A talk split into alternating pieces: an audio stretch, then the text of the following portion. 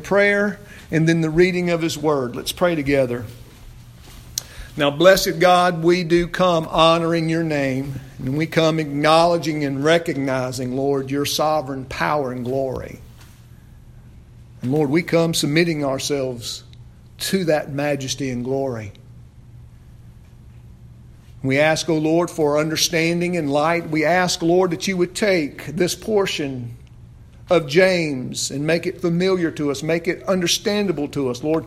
Make it, uh, Lord, uh, where we receive it as manna from heaven.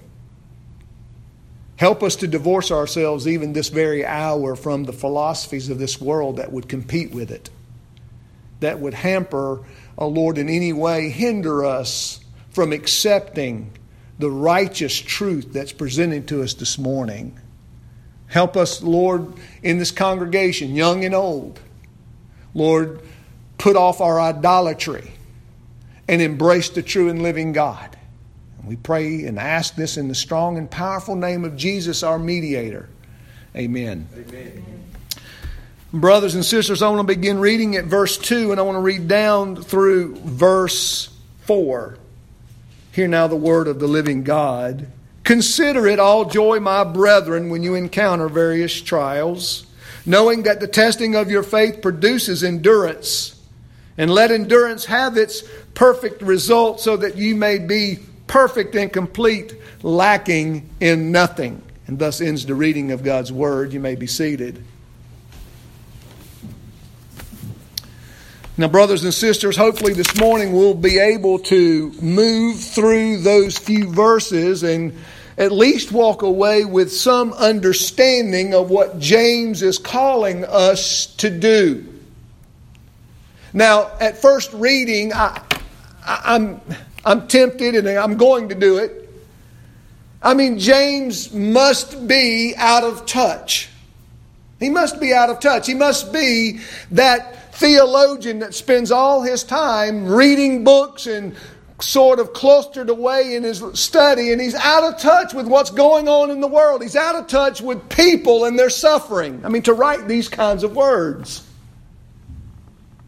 To write these words where he commands Christians to consider it all joy as they encounter and experience all kinds of trials and tribulations. He must be an insensitive man.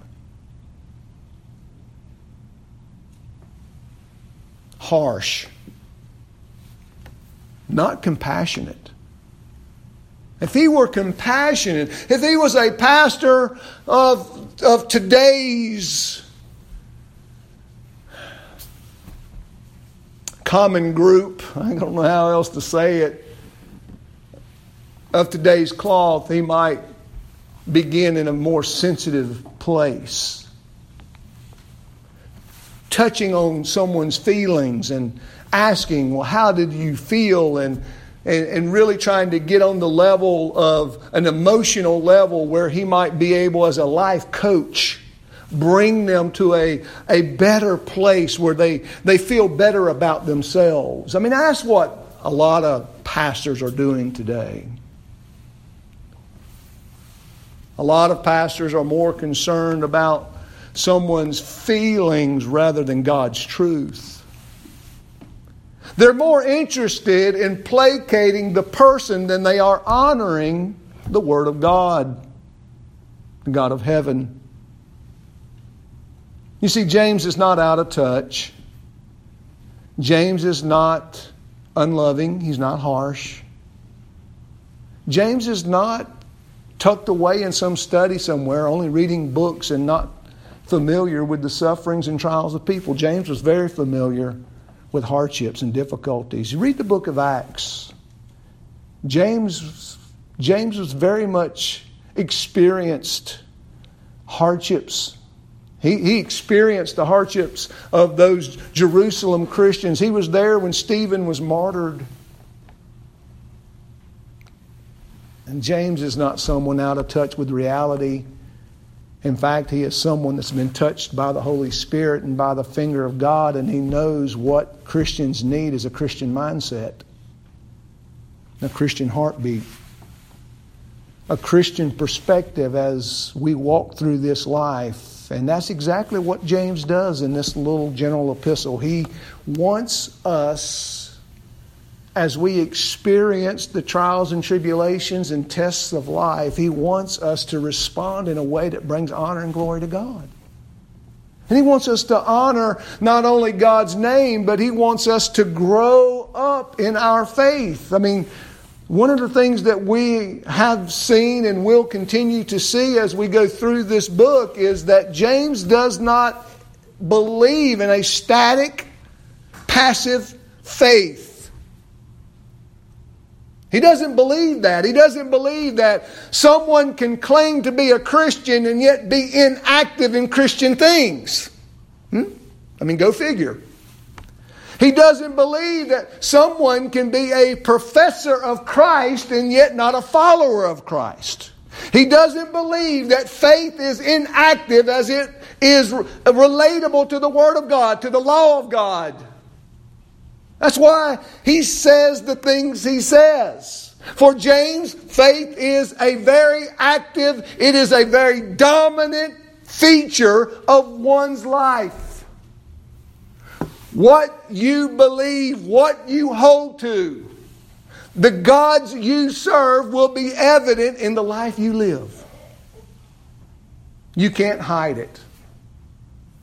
I mean, we've heard it said before. I've said it from this pulpit, and and I think it it uh, ought to be said now, right? I mean, if you were to go to trial, could you even be convicted of being a Christian? To be convicted of being a Christian means you'd have to be con- you would have to be doing Christian things.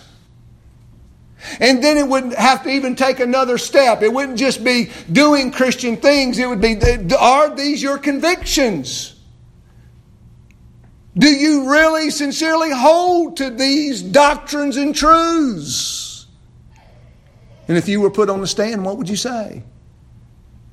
If you were put under the pressure of denying Christ or following Christ and bearing the consequences, what would you do? These brothers and sisters that James is writing to have been dispersed. They're, they are called in verse 1 the diaspora. They have been scattered abroad, and they have been scattered abroad because of persecution, because of hatred, prejudices.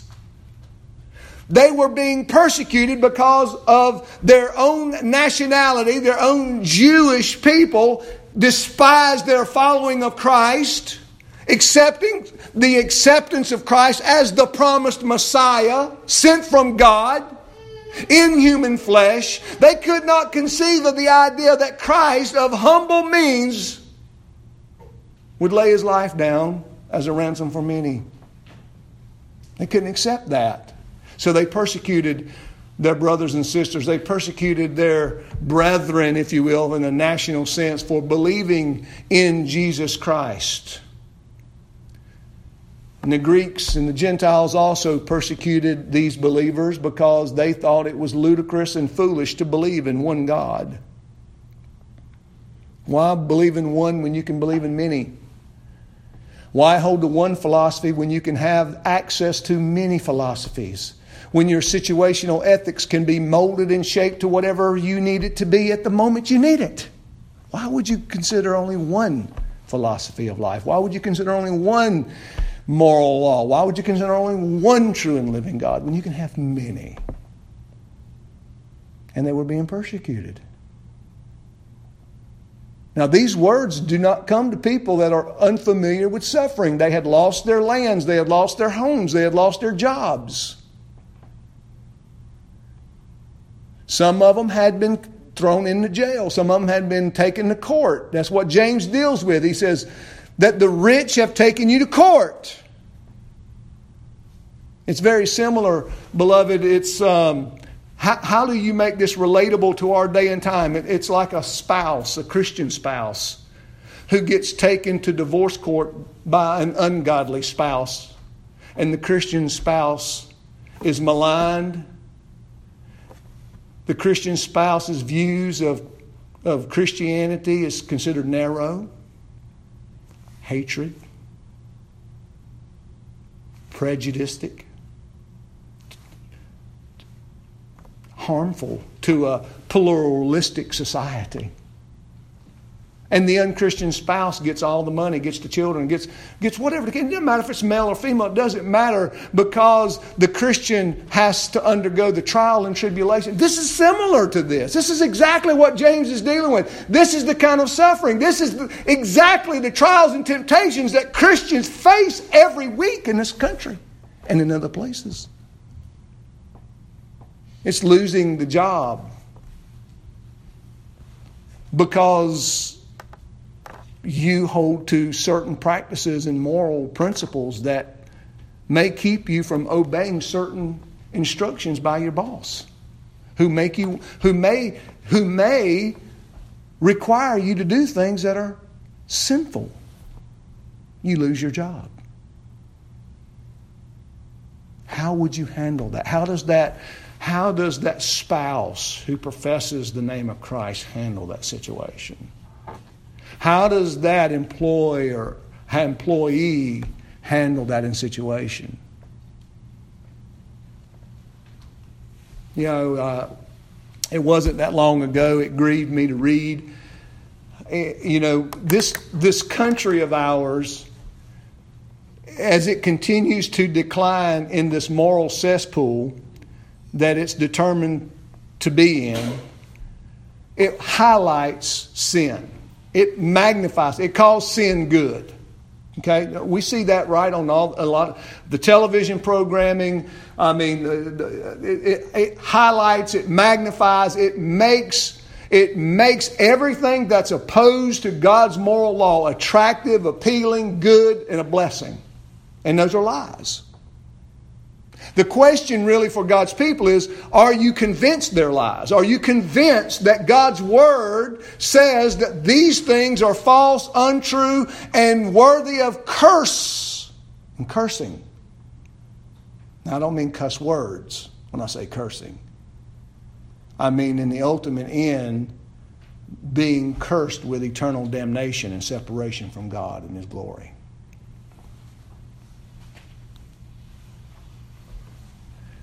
There was a, a young person, I don't know all the details, but I do know this much.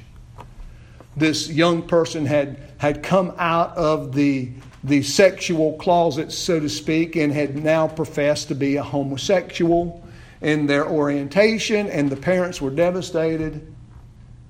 I think the parents were Christians, and that just highlighted the issue because they were not going to pay for him to go off to college because of his new sexual, you know, his position. They were not going to support him going off to school as a homosexual. And of course, that took, I guess, a life of its own. And some, some who want to call evil good started a GoFundMe um, page and there was over $30,000 raised for him to go to college. So the parents really didn't have any say so anyway. How are those parents to handle that situation? It's interesting, right? I mean, Christians coming together and doing good things, right, Chuck? And now we've also seen how unbelievers come together to do evil things, right? You know, Psalm 2, they gather. They don't want God's moral law. They gather together and they, they don't want the, the, the, the binds. They don't want the bonds of God's moral law. They want to pull those off. They want to shake those off. They want to get rid of those things and they want to shake their fist in the face of God. They want to rally and they want to get as many people with them as they can and they want to fight and rail and curse and, and, and just absolutely oppose the sovereign will and rule of God. Now it's futile and it's not going to last, but yet there are temporal consequences. And these are the places where we are, aren't they? These are the places we live by. These are the things that we're faced with. These are the things we encounter.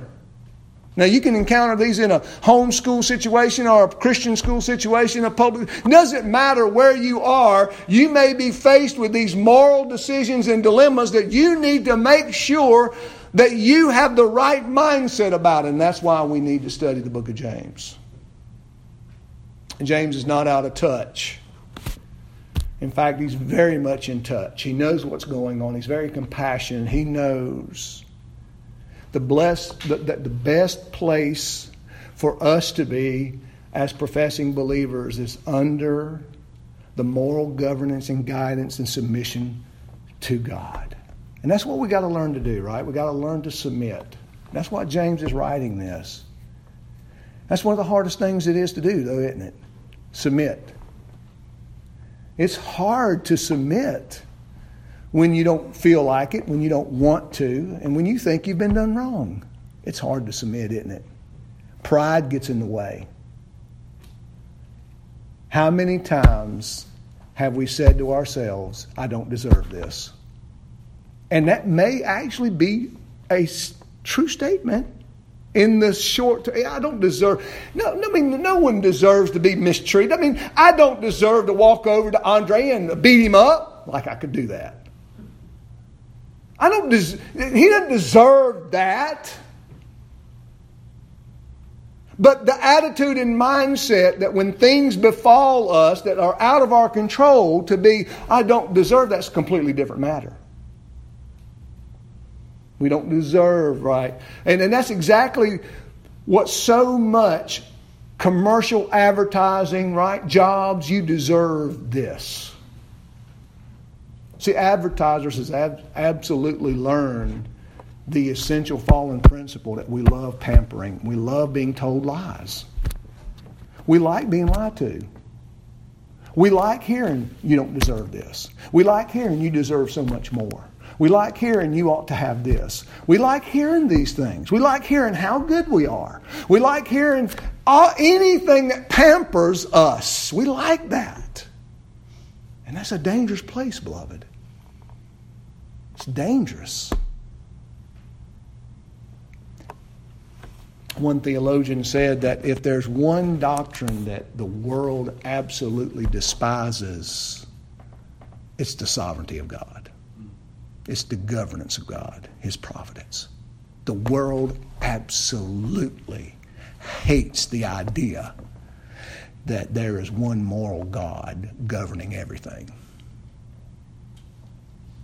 And that's why even churches today have gotten into this mindset that, you know, it's almost just a friendship with Jesus instead of a commitment to Jesus. And, you know, you don't have to repent of your sins.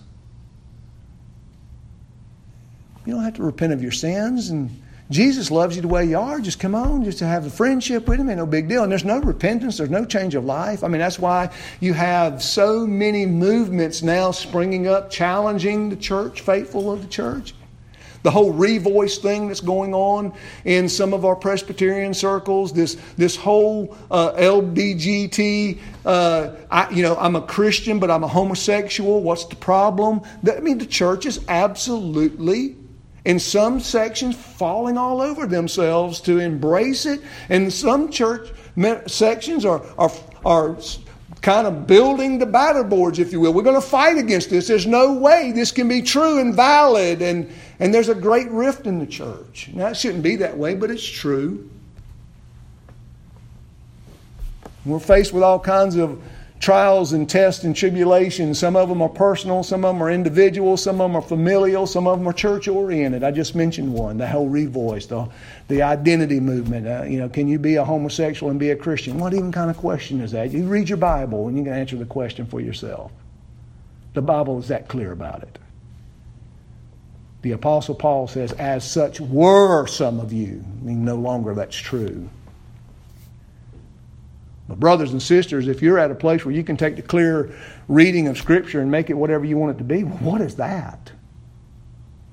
Are you uh, comfortable with that? Are you comfortable taking the clear reading of God's Word and just making it say whatever you want it to say, no matter what it actually says? See, that's where, you are, that's where we are in many cases. And these are the things we need to think about this morning. Well, let's begin looking at the text itself. Now, the doctrine that we are resting upon is the that God alone is the sovereign ruler of the universe. That He alone is the sovereign ruler and governor of all men and their actions. Now, listen to me, especially His care and favor for His church. God is the sovereign rule and governor of all men and their actions, especially his care and favor for his church. Now let's establish the doctrine and let's move into some application. Take your Bibles and let's look at Hebrews chapter 1 and verse 3.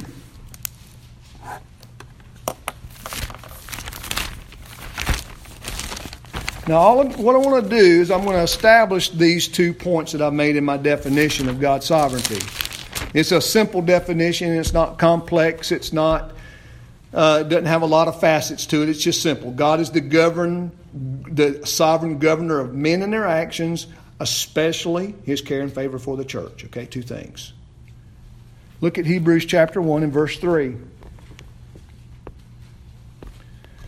Um, let's look at verse 1 and following. It says, God, after he spoke long ago to the fathers and the prophets in many portions and in many ways, in these last days has spoken to us in his Son, whom he appointed heir of all things, through whom also he made the world. And he is the radiance of his glory and the exact representation of his nature.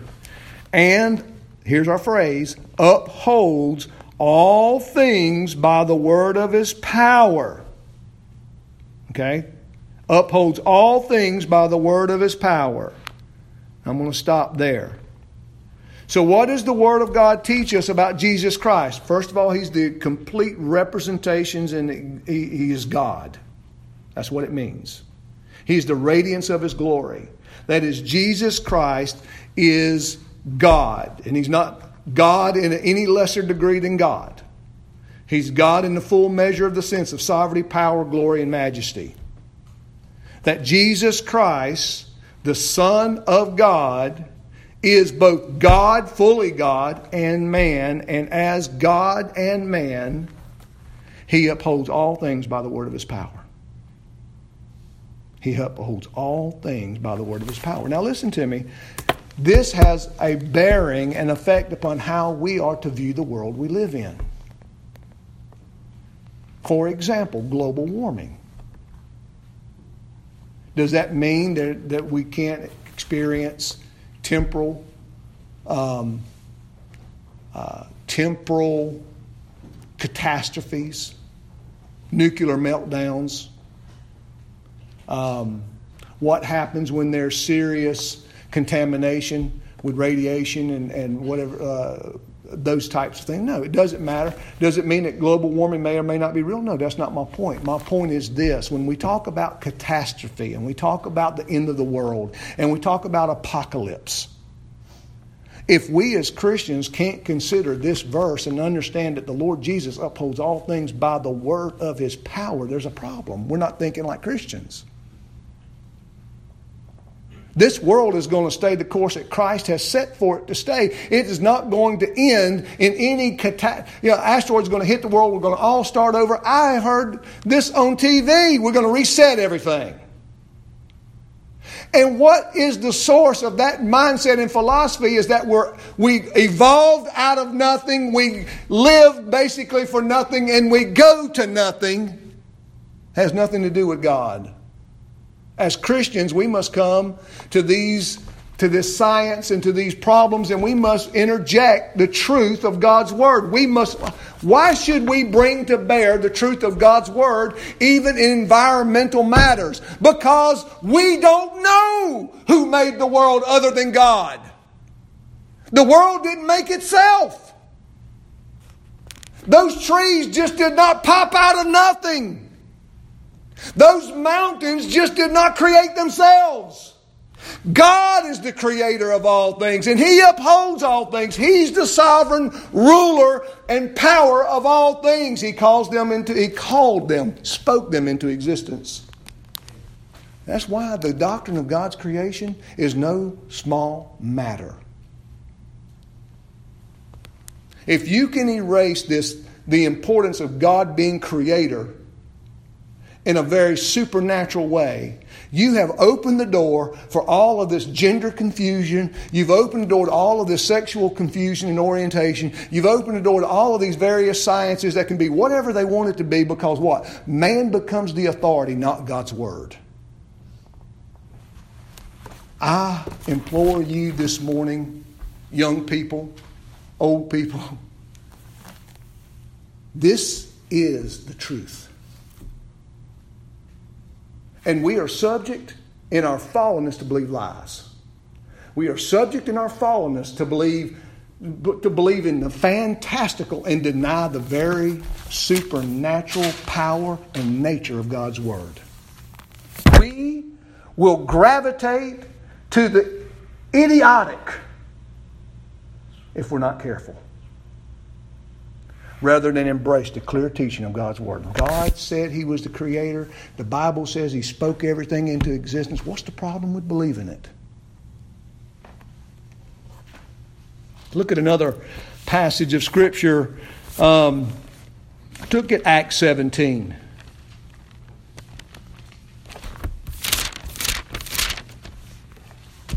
Now, obviously, this morning I'm being very dogmatic. I know that surprises some of you. But there's a place for dogmatism in the church.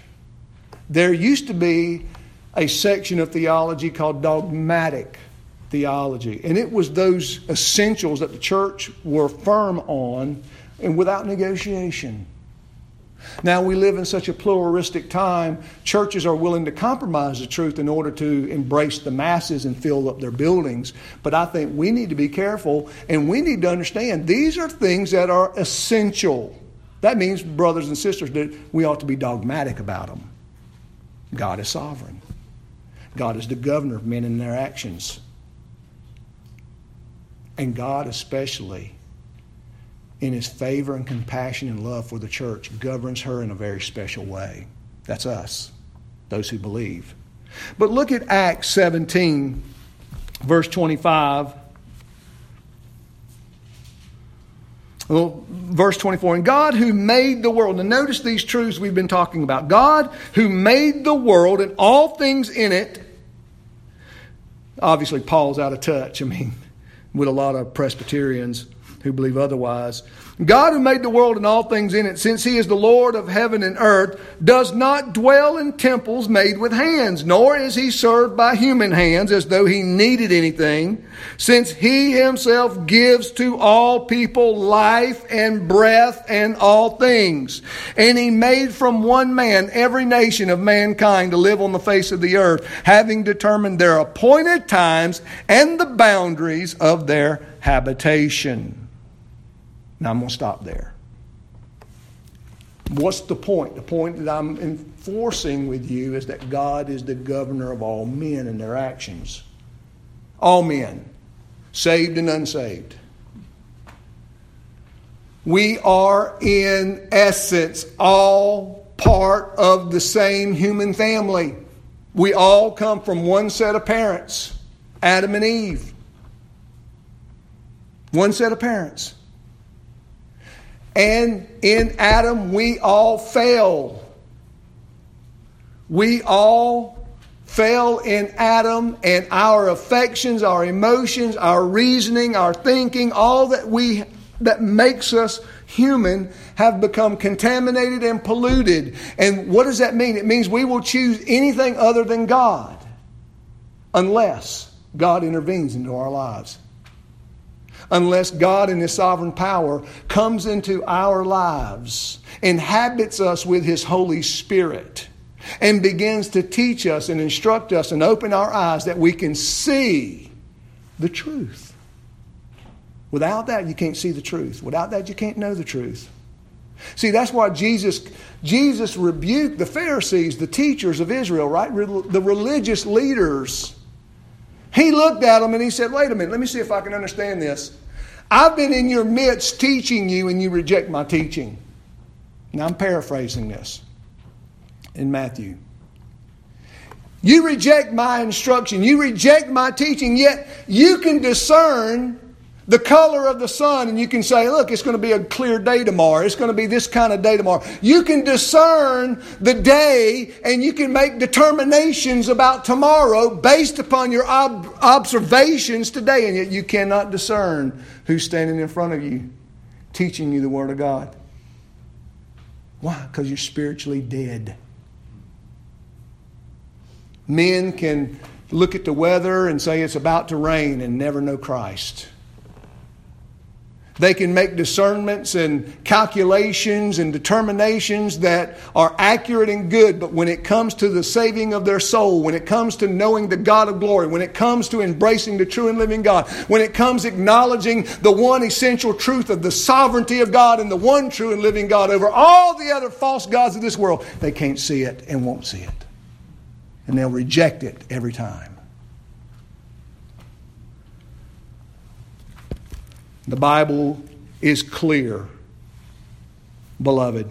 God is the governor of all men, even the very small things of life. Matthew chapter 10, verse 29 and 30. The Word of God tells us that not one sparrow falls to the ground that God didn't know about it. The Bible teaches us in that passage of Scripture that He knows how many hairs are on your head now and will be tonight when you lay down. The small things do not escape His knowledge and wisdom.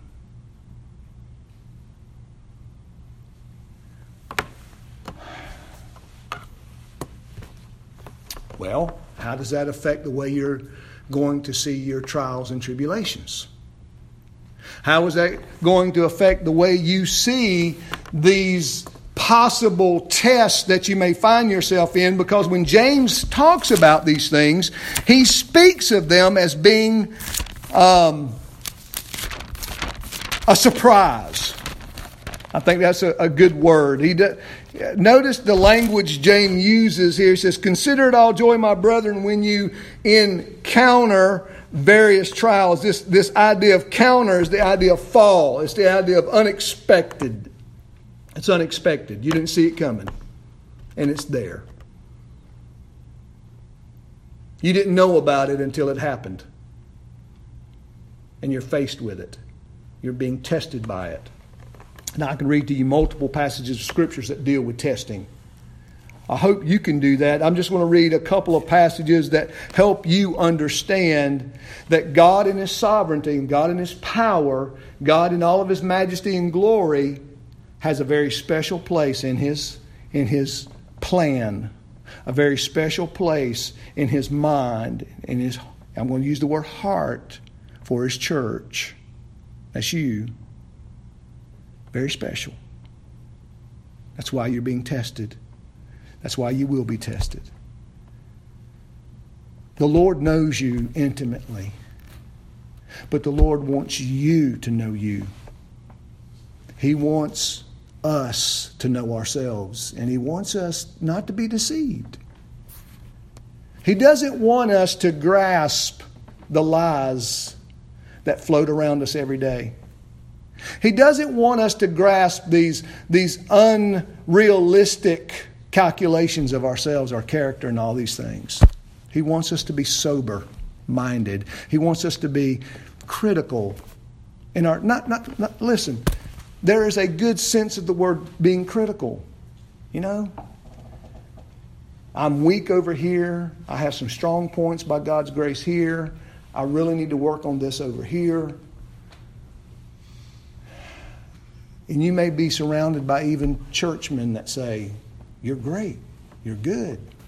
You're doing a wonderful job. And you may very well be in all purposes of human work and endeavors, but you ought to have a, a correct estimation of yourself. Look at Ephesians chapter 1. Let's go ahead and establish God's favor for His church.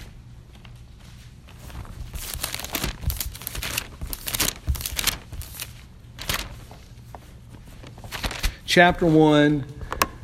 I'm just, let's look at um, verse 21 and following, where he talks about Jesus Christ being raised from the dead, seated at the right hand of God in the heavenly places, far above all rule and authority and power and dominion and every name that is named, not only in this age, but also in the one to come. And he put all things in subjection under his feet and gave him as head over all things to the church, which is his body, the fullness of him who fills all in all. What is Paul teaching us here? Paul's teaching us here that Christ Jesus has been raised to the right hand of God whereby he might what?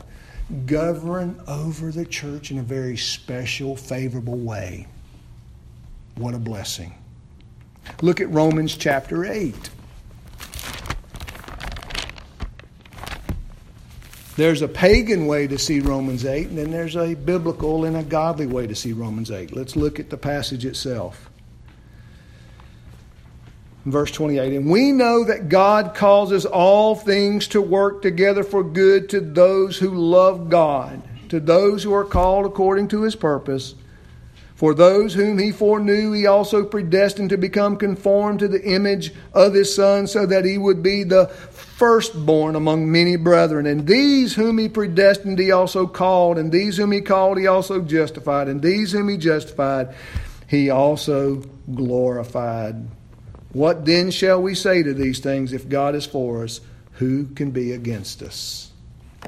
Now, brothers and sisters, that applies to the church. Now, there's a pagan understanding of this, and here's what it, here's that pagan understanding. The pagan understanding goes like this: Well, God's in control, and all I'm going to do is these trials and tribulations come into my life, and I'm just going to bear through them. I'm just going to passively suffer through them. But we're going to get to the end of it. That's a pagan way of addressing those problems. That's not the way a Christian ought to just uh, uh, uh, face those issues. A Christian comes understanding what Romans 8 said, being conformed to the image of his son. These things are in my life to conform me to the image of Christ. They're not just so I can bear through them and say, hey, hey, I got battle scars. I'm all stitched up. I'm hobbling along, but I made it through that hard time. Yes, sir. I just, I'm stoic. I just gotta grin and bear it. That's, that grin and bear it mentality is not Christian. Stoicism. Stoicism is not Christianity. I'm tough. I'm strong. I'm just to get through it. I'm going to grit my teeth. I'm going to pull my bootstraps up and I'm just going to go through. That's not the way a Christian ought to face trials and tribulations. In fact, a Christian recognizes they don't have the ability to do any of that apart from God's grace. See, we think too highly of ourselves, don't we? We think way too highly of ourselves. In fact, we ought to recognize, Lord, Listen, how many times have you been tested and you failed to even praise God? You failed to give thanks to God. I mean, you failed. What does the Bible say? If anyone is happy, let him sing praises. When's the last time you trained your heart and mind to give God praise because He's shaping and molding you into the image of His Son? And He does it in a way that you have to respond to it. See, James is not about passivity. See, James isn't that we just get together, call ourselves Christians, sing a few hymns, hear the pastor do his thing, and we go home. No, Christianity is active, it's engaging, it's complete, total aspect of our lives, who we are, our character. And God brings these tests into our lives so that He might show us how much He loves us, that we would be conformed to the image of His blessed Son. How many times have we suffered and did it in a way that's unbecoming of a Christian? Let's just all admit it. What we did is we got bitter. And even pagans will say, oh, you can get bitter or better. Well, it's not about improving my stock and my humanity. It's about me being conformed into the image of Christ. It's not about me being a better man. It's not about me just being a better husband or a better pastor or a better human. It's about me being what we were created to be in the image of God righteousness, justice, and peace and glory. It's about the original creation. And in Christ, we get back there in Adam. Christ is our Adam who's leading us into this promised land and this paradise, right? And we can only get there through Him. And it could be the absence of a person you really like. Maybe the Lord's teaching you to trust in Him. Cultivate that aspect. Maybe, maybe it's the loss of something. Maybe it's the gain of something. Right? You can be tested with prosperity. What are you going to do with it? You can be tested with loss. Will we respond in a way, says, Lord, give me wisdom. Give me eyes to understand. We talked about wisdom, right? Discerning between this and that. What's the best way for me to use this wealth? What's the best way for me to use my gifts and talents? What's the best way for me to be an older brother or sister? What's the best thing that I can do in order to enhance the faith and the environment of my home and my church? You see, brothers and sisters, we are too apt to be bitter. We are too apt to be sinfully angry. We're too apt to be vindictive. That doesn't mean there are not wrongs. It doesn't mean there are not sins. The Bible has, you know, if you get sinned against, that's a real thing. It's not fake. How we respond to those things is paramount to our character building in Christ. I'm not going to look at any more passages. I think we've pretty much handled that. Let's look at what James is commanding of us here. He says, Consider it all joy. What's the word consider mean? Well, the word consider means to calculate, it means to think about, it means to evaluate. It means that we must bring an, an energy and a work to the process of the test. We're falling into an exam, and we know what exams do, right? Test your knowledge. Why do you take tests in school? Well, the teacher needs to know are you listening or not? And she can evaluate by how many you get correct or how many you get wrong, if whether or not you understand or whether or not you're listening. Maybe you're listening, you just don't understand. So the grade helps you know where you are in that subject. And this is what the test of life are all about. Consider it. Spend time thinking about, calculating, making assessments about the situation. Don't just respond emotionally. Oh, how can anything like this happen to me? I don't deserve this. My life is so difficult. Pity Party City. And we're good at pity parties. Amen. Everybody say amen. We're good at it. I'm good at it. I wish I was not so good at it. I want to I don't want to be good at it, but I'm very good at it. James challenges all of that and he says, listen, you must begin to respond, not emotionally, but with your renewed mind, thinking and assessing the things that you need to do. Now, listen, here's what I mean by that. We don't have the ability to look into the secret things of God. Don't ask yourself, what is God trying to do with me? That's not the question you need to ask.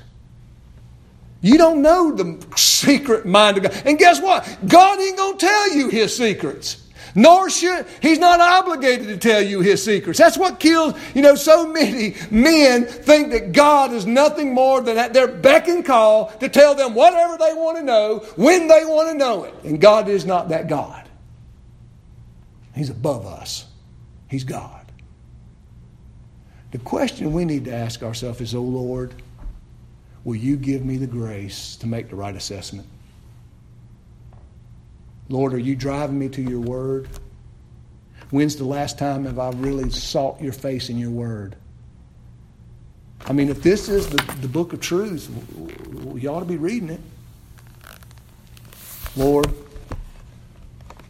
make my prayers effectual. What did Jesus say? Pray in this way lead us not into temptation, but deliver us from evil. What do we ought to pray for? Lord, we asked that, that the temptation would not touch us, but now that it has, how should we pray? Lord, help me in this environment grow in my Christian character, grow in my praise, grow in my steadfastness and faithfulness. I don't know what that means.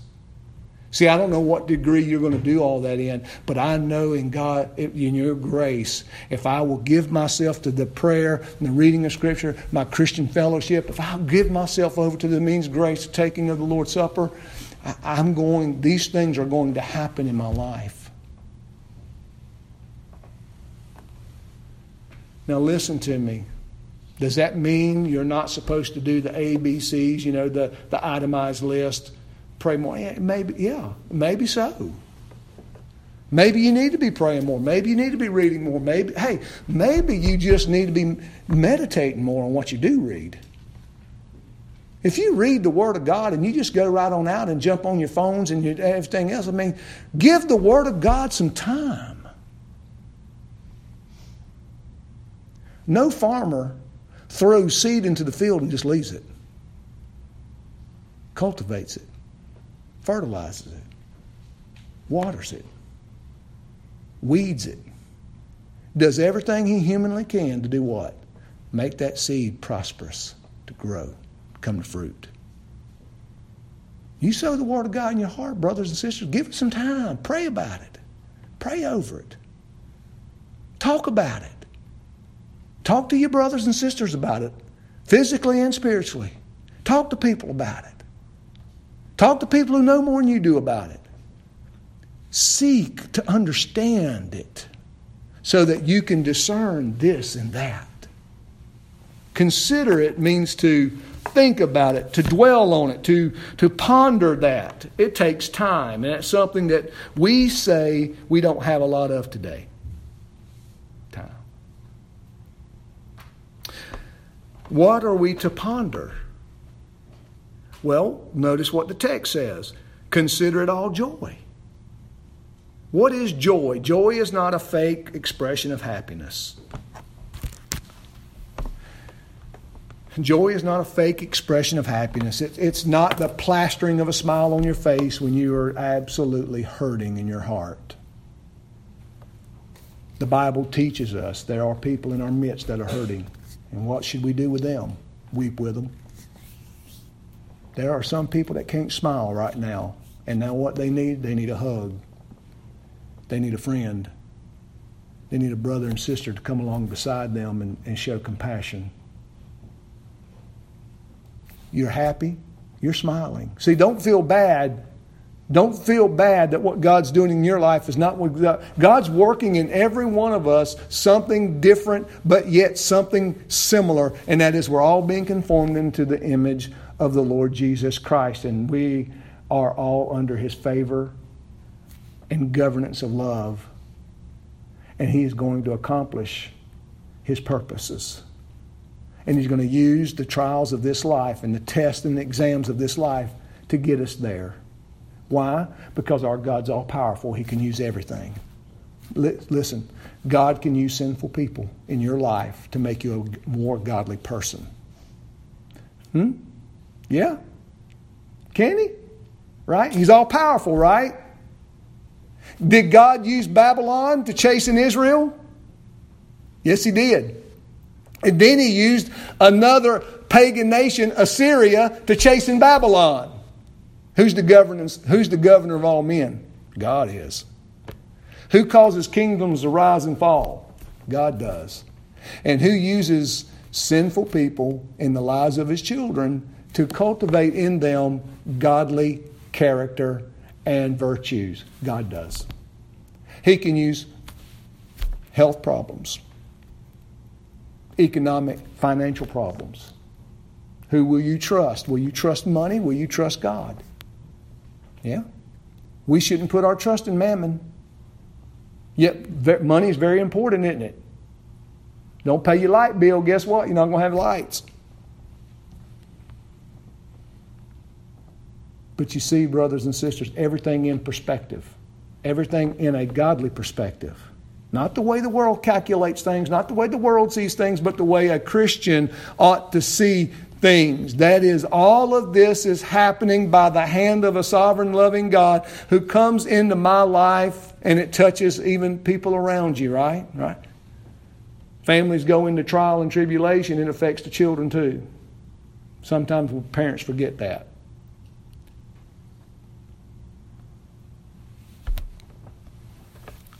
Joy is a truth.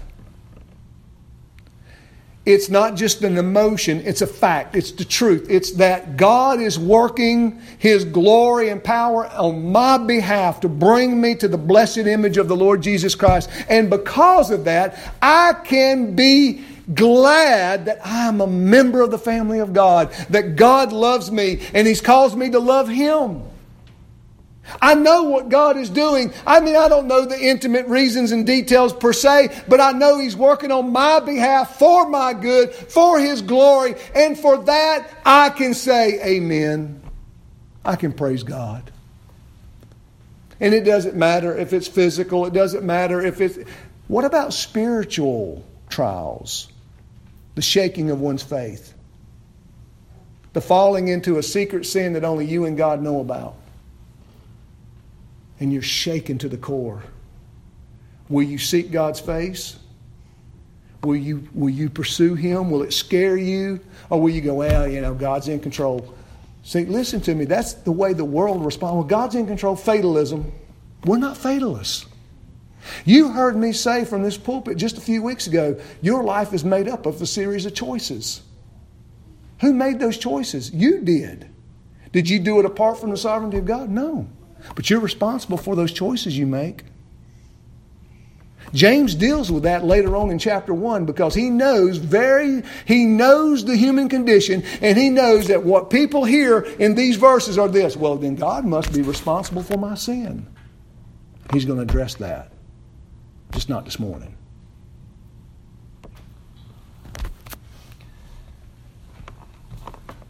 Brothers and sisters, Joy is the environment. Joy is the condition. We ought to consider these things and count it joy. We ought to determine that what God has got his hand in and is working towards ought to bring us joy. Listen to me. If you cannot be joyful, if you can only be bitter, if you can only be sinfully angry, if you can only respond unrighteously, you're not a Christian. Because only Christians only Christians can count it all joy. Does that, did you hear me say that only Christians do it perfectly? No.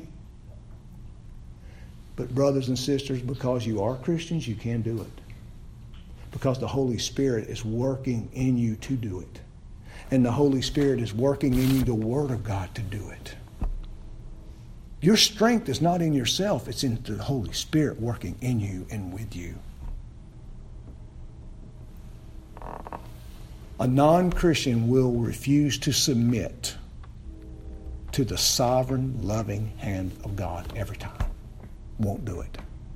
I don't deserve this. I deserve better than this.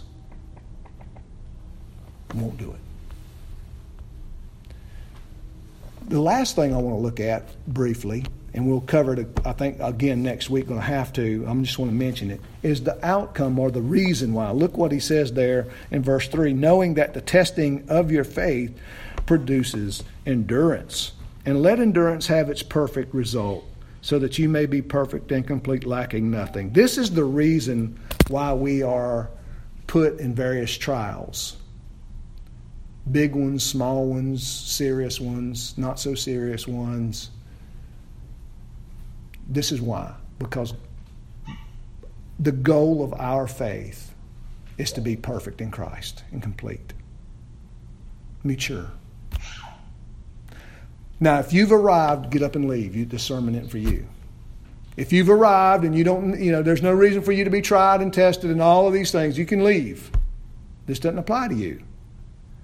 But if you have not arrived and there's areas of, of, of, that need to be addressing in your thinking, let me ask you this. You've got a lot of good doctrine. You got a lot of good, solid thinking in your head. Does your emotions comport with that thinking? Do your emotions always comport with the facts and the truth? Do your actions always comport with what you believe and convictions, or do sometimes your actions are contrary to what you profess to believe? Sometimes your emotions are contrary to what you profess to believe, right? See, all of that is being worked out together for your good that our thoughts, our convictions, our knowledge, our wisdom would comport to our emotions. We would begin to think and respond emotionally, right? All in the image of Christ. Now, brothers and sisters, that's the goal. And that only comes from, that goal comes from the hand of a sovereign, loving God who knows what you need more than you do. He knows what every church needs, He knows what every denomination needs. And He knows how to get us there. Here's the question I have for you this morning as we close. The only way you can submit to such trials and testing is to be a, a, a faithful follower of Christ being a faithful follower of Christ, you've repented of your sins and you've embraced Jesus as Lord and Savior. You've embraced Him as the object of your faith. You've embraced Him as the object of your completion, maturity, and perfection. That is, to be like Christ is the goal of your life. As you walk and are discipled in the doctrines of Christianity, you want to be like Jesus. will you start submitting to these trials and temptations in a godly way? Will you repent of ungodly responses? Will you seek to know the truth of God's Word and make that your truth? Make that your conviction? Will you divorce yourself from the philosophies and the vanity of this world? Brothers, it's all vanity. We, we love vanity in our flesh. We love vanity. We love the cheap and tawdry toys of life. We love vanity. We love the idea of being perfected without any trial or tribulation. And yet, what did our Lord have to do? Our Lord came and suffered and died. Are you above your master? Are you above your Savior? Who had to learn obedience? Are you above Christ? Now, brothers and sisters, will you view the testing and the trials and the tribulations in your life as the hand of a loving Father? And will you today repent of for despising the chastening hand of your Father and embrace, embrace it with joy? Let's pray.